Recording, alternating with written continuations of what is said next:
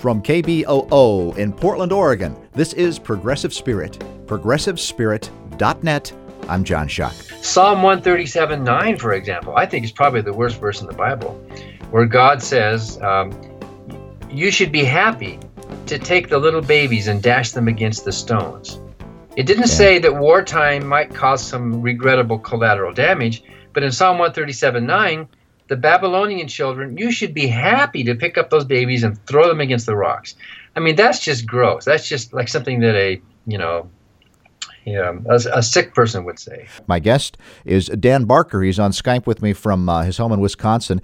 He is the author of God, the Most Unpleasant Character in All Fiction. Uh, previous books uh, include uh, Godless, How an Evangelical Preacher Became One of the World's Leading Atheists, and uh, Life Driven Purpose, How an Atheist Finds Meaning. He's a co president of Freedom from Religion Foundation, and he hosts a radio show called Free Thought Radio. Uh, welcome, Dan, to Progressive Spirit. Hi, thank you, John. Nice to talk with you. Well, let's talk about uh, your your brand new book just out, God, the most unpleasant character in all fiction. Uh, how did I just laugh because the title is just right out there? Uh, how did you happen to write this book? Well, this was sort of an accidental book. I wasn't thinking about writing this. Uh, I had just written the previous one about life-driven purpose, you know, which is taking Rick Warren upside down, purpose-driven life, and flipping right. it. Uh, but um, Richard Dawkins sent me an email saying that he needed help with Bible verses to document that famous sentence of his that's in the God delusion. The first sentence in chapter two of the God delusion. If you read it, is it, it's it's a passionate book, but it doesn't deserve the criticisms of being strident and contentious and angry. It's a, it's a pretty even leveled book there, except for that one sentence. And even Dawkins admits he's received more criticism for that one sentence than anything else he's ever written. So he wanted me to help him document it. Um, should I read the sentence here? Yeah, go ahead, please. Um, um, chapter 2 of The God Delusion, uh, Richard says, The God of the Old Testament is arguably the most unpleasant character in all fiction, jealous and proud of it, a petty, unjust, unforgiving control freak, a vindictive, bloodthirsty ethnic cleanser, a misogynistic, homophobic, racist, infanticidal, genocidal, filicidal, pestilential, megalomaniacal, sadomasochistic, capriciously malevolent bully. and whenever, and whenever, whenever he tells that in uh, in his speeches, everybody laughs and claps. Uh, um, so uh, anyway, so, um, so, your book is uh, an exegesis, so to speak, of uh, of that paragraph. Well, yeah. Uh, originally, it was just it wasn't going to be a book. Originally, he was going to make a um, presentation slide, you know, like a PowerPoint. Uh, except he uses Keynote, and we're both Mac people, so I guess um, you know Mac and PC is kind of like Catholic and Protestants, you know. So anyway, uh, he uh, he was going to make this slide where the body of the sentence, the God of the Old Testament is arguably the most unpleasant character in all fiction, would be like a spider with 19 legs going out, with each of those 19 nasty characteristics in that sentence that you could click on one of the legs. Like you could click on um, ethnic cleanser, then up would pop the Bible verse. Uh, you shall drive out all the inhabitants from the land, for I have given you the land to possess, followed by a, list, so that he could prove to everybody see each of those words. Well, after a while, we were working on this. Uh, I came up with more than 1,500 verses and it was way too much for a slide. And then he had the idea uh, why not turn it into a book with one chapter for each one of those spider legs? And so that's where the book came from. Um, and, and, there are 19 chapters. Part one of the book is called Dawkins Was Right, mm-hmm. with each of those 19 words documented. But I found some more that he overlooked, or maybe he thought 19 was enough, you know. I found uh, some additional words like pyromaniacal and vaxicidal and slave monger and so on. So part two of the book is called Dawkins Was Too Kind. And I have eight more chapters uh, uh, documenting more nasty characteristics of the God of the Bible.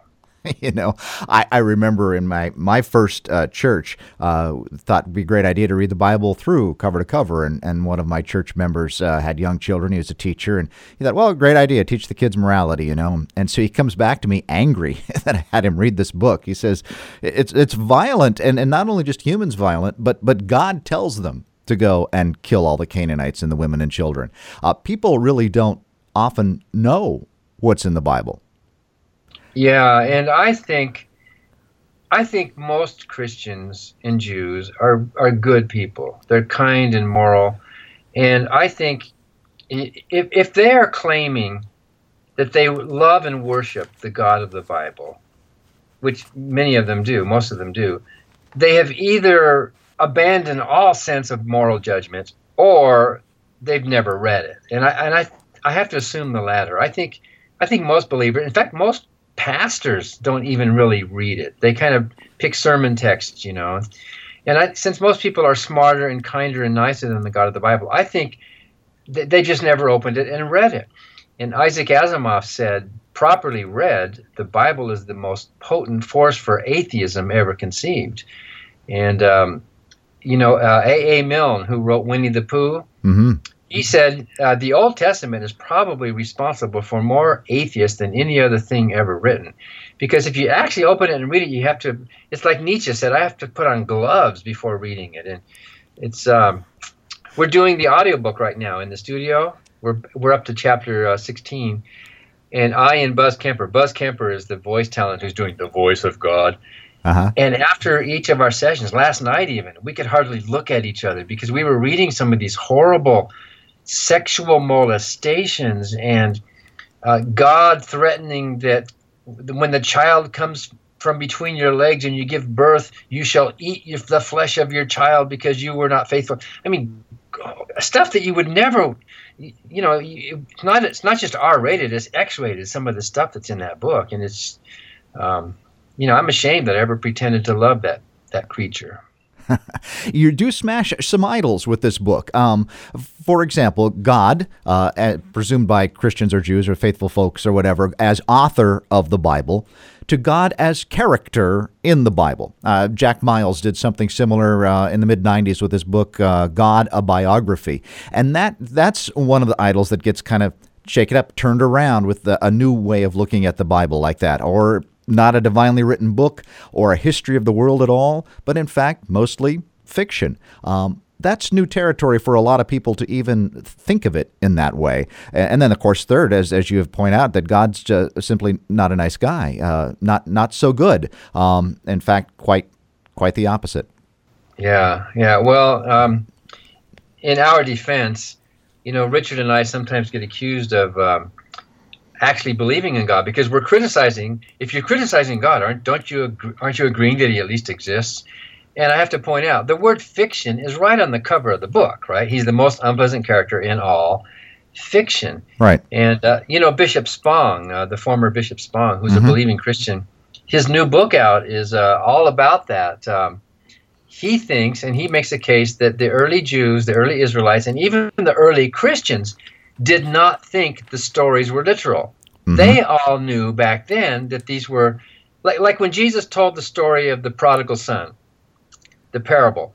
No one expects that there actually was a prodigal son. Jesus made up a story, right? And it doesn't matter if there was an actual prodigal son with an address and a social security number. I mean, he doesn't even have a name, right? It's the moral lesson underneath the parable that matters, and the actual truth of the story doesn't. So the Israelites made a, a story about Adam and Eve and the talking serpent. They didn't really think that was a true story. It was a parable that they made up to illustrate some moral tale.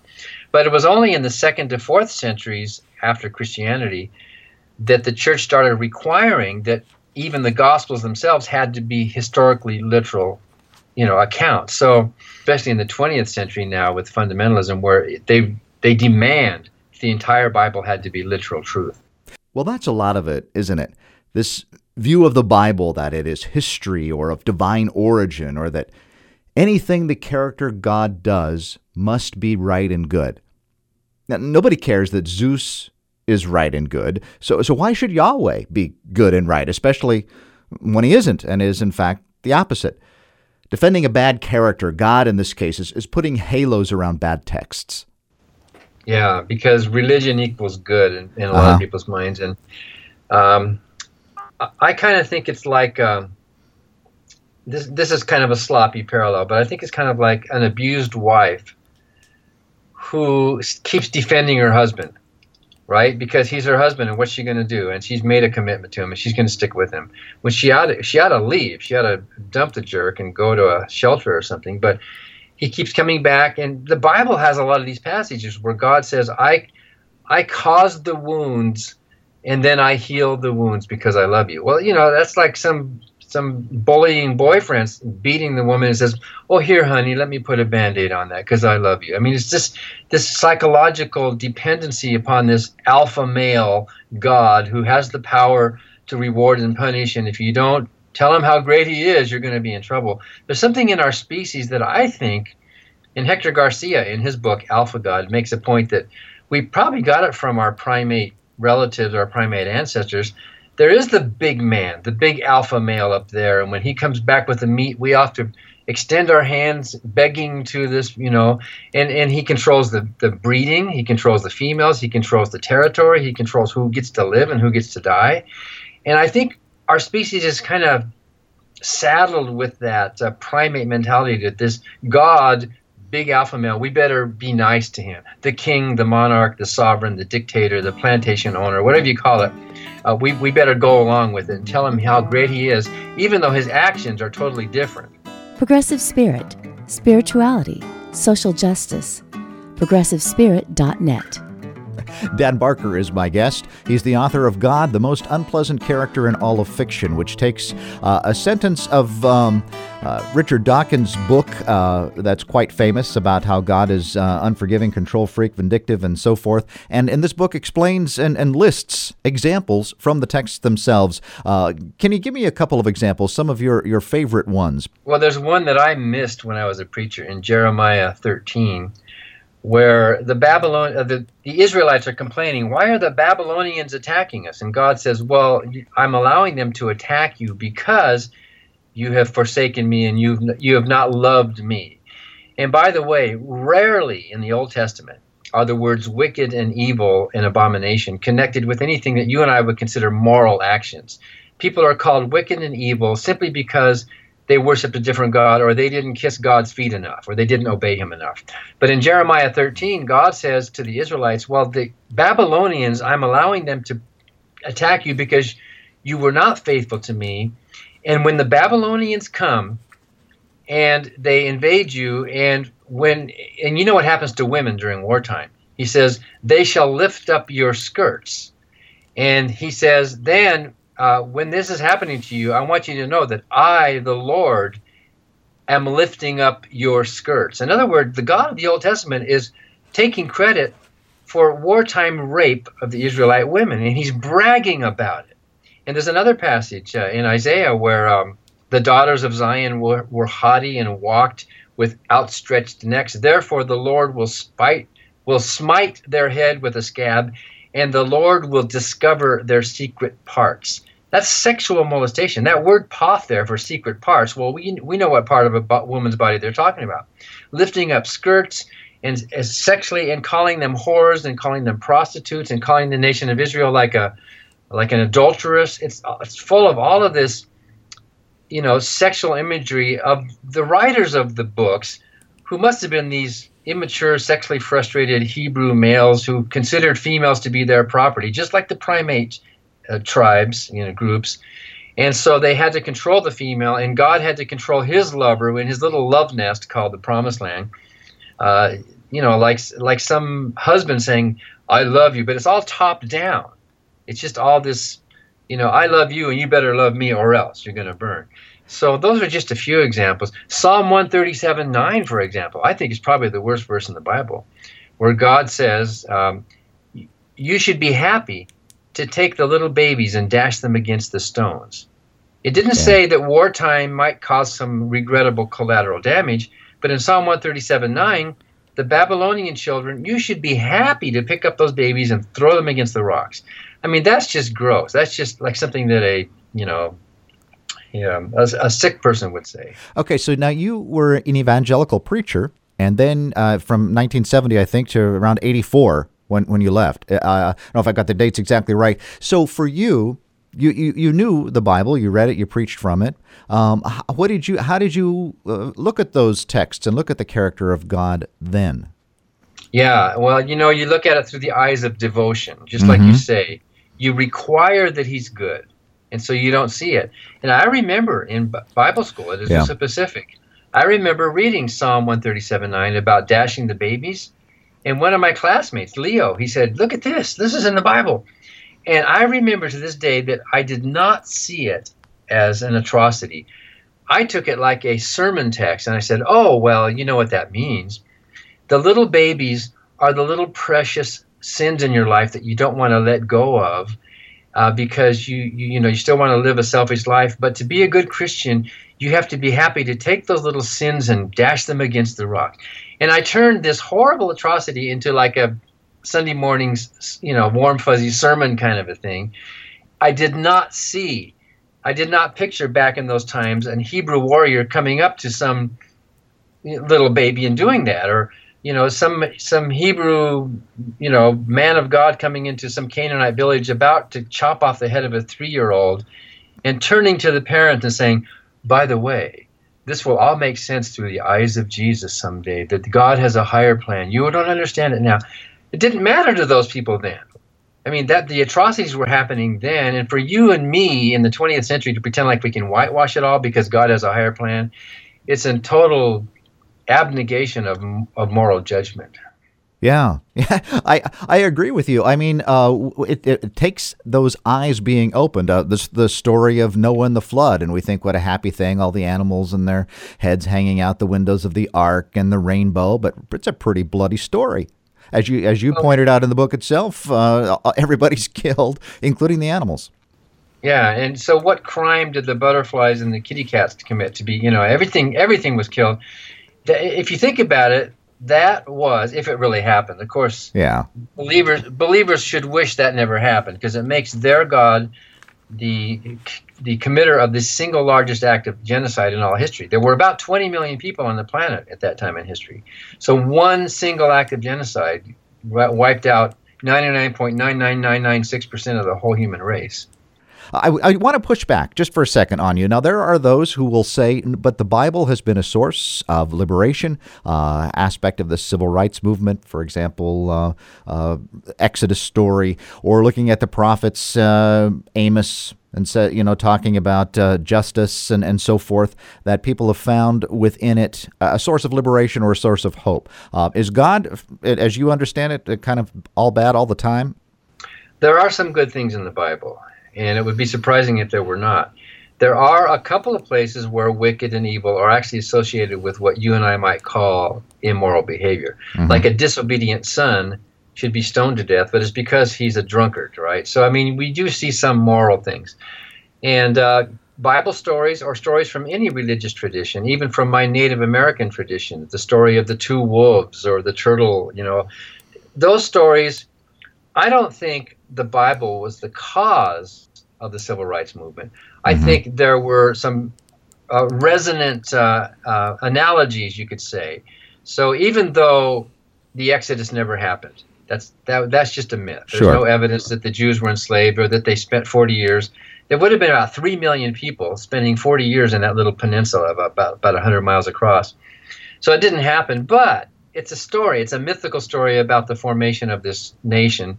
So you can use some of those stories as parallels to your current struggles. But the civil rights movement did not come out of the Bible. If you look at the Bible, they should all go back into slavery because the Bible's pro slavery.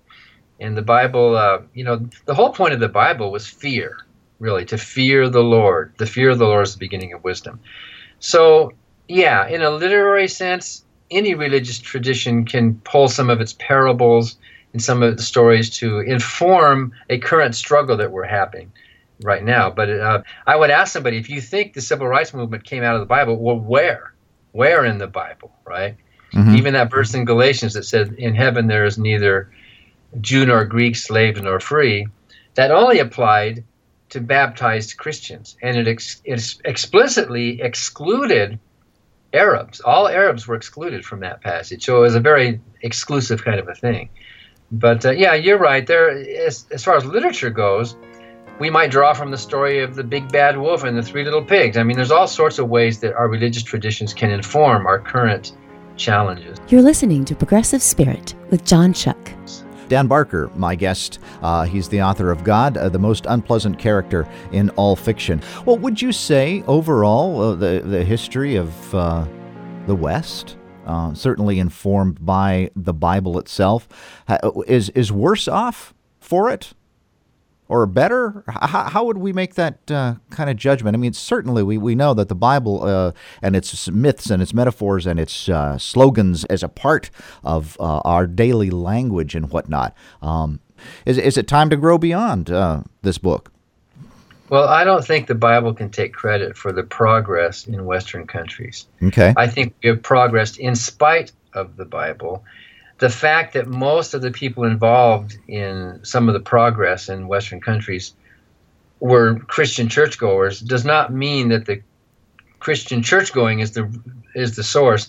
I think we've progressed in spite of the Bible. I think we have risen above the brutality. I think, uh, and, and when these people make that claim, ask them, well, okay, which value from the Bible um, informed the foundation of the United States of America? Tell me one. Give me one. They they say this, but um, you know, um, thou shalt love the Lord your God. In fact, the Bible is very anti-American if you think about it. The principles that are in the Bible and the New Testament go against our First Amendment. Our Constitutional Convention, they did not even pray formally. They never once mentioned the Bible. They never once mentioned the Ten Commandments in that whole formation of it. And yet there are believers today who think for some reason Western culture has been, you know, informed by Judeo-Christian values. Well, what are those values? And yeah, there are some values. Peace, right? There's peace in the New Testament, but all religions talk about peace. Big deal. Even atheists and agnostics, uh, you know, have peace and love. Those are human values. Those are not Christian values. Those are not religious values. There are many values that many religions have that transcend religions. And in fact, they are the values by which you and I judge whether a religion is good or bad in the first place which means those values are not coming from within the religion; they are transcending human values. Uh, that you know, if we had not had the Ten Commandments, would it have never dawned on the human race that there's something wrong with killing? Are we that stupid? Uh, you know, mm-hmm. could we not have figured out a society without some tablets being handed down to us from some smoking, quaking mountaintop? So, so on the one hand, I say no to the Bible, but on the other hand, I say yes to Christians because I think most Christians and Jews and believers are wonderful people. They they have contributed to progress and they've contributed to freedom and they've been a wonderful part of our society. And let's walk shoulder to shoulder and not pretend that it comes out of one or other religious tradition. Yeah, I think you're right. I think uh, many people uh, who are within a faith tradition are are that in spite of the Bible or in spite of their uh, religious texts or doctrines or, or history. The dangerous part I find uh, in America is the the right wing people who actually kind of like this God of the Bible. Um, who really, you know, think that this is a, a great guy to emulate uh, in terms of, you know, having a Christian dominionism and all of that kind of stuff. Uh, I mean, and that's the importance, I think, uh, of your work uh, with the Freedom from Religion Foundation. Yeah, but those well, those people, those extreme believers in Christianity, they don't represent all Christians. I'm sure you know there are moderates and liberals who are just as upset with them as we atheists are because they think they're misrepresenting. Uh, but to be fair, um, there are some benefits from religion, and, and there are natural, secular, cultural benefits. Uh, religion, for a lot of believers, is a vehicle for good works. Mm-hmm. So they will get involved in Lutheran social services or Jewish social services, and they, and they will go to a soup kitchen and their religion can be a conduit, let's say, for their good. Although a lot of us non believers can do the same thing without that conduit. Still, it's to their credit that they're using it. And in the civil rights movement, although the Bible and Christianity were not the impetus for, you know, for civil rights, the church, especially in the South, did become something of a watering hole. It became sort of a gathering place where where the blacks felt they were in a space that was comfortable to them. They could go to those churches, they could meet together and feel like they had a, a vehicle for for affecting this positive change in the world. So, in that sense, if a church is functioning as a community, uh, well, then by all means, it's a it's a it's a wonderful part of society. But it doesn't have to be a religious community to affect the same results. Dan Barker, my guest, author of God, the most unpleasant character in all fiction. I have just about a minute left, but I want to thank you for this work. I, am a minister, but I think that religion is in need of an upgrade. And part of that upgrade is being honest with our texts and doing away with superstition, fear, and superiority, among other things. So I want to give you the last word. Anything you'd like to add? Well, I think I agree with you pretty much 100%, just from talking to you and hearing you talk here, that ultimately people should be judged by their deeds, not by their creeds. Yeah. It's how people live. It's how we treat each other. And don't we all do that? We, we look if somebody's being violent or hurtful, we say, no, that's bad. And you don't need religion for that. But if, if you do need religion for that, then by all means, you know, if somebody's uh, struggling with alcoholism and they need a higher power to stay sober, then who am I to interfere with that need of theirs? They're, they're going to need that higher power. By all means, stay sober, whatever you, whatever it takes, right? Mm-hmm. But there are tens of millions of us in this country who don't need that. We we have found a non-religious way to get to the same goal that you and I are both aiming for: a world with more understanding and a world with less violence. Dan Barker has been my guest on Progressive Spirit. He's the author of God, the Most Unpleasant Character in All Fiction. Thanks for being with me today. Thank you, John. It was really fun. You've been listening to Progressive Spirit. Find more information and links to podcasts at progressivespirit.net. You can listen to Progressive Spirit via podcast on your favorite podcast app. Progressive Spirit is a weekly half hour program now in its fifth year, free to radio stations through Pacifica Audio Port, among other distribution methods. Progressive Spirit is produced at KBOO Portland. I'm John Shuck. Be well.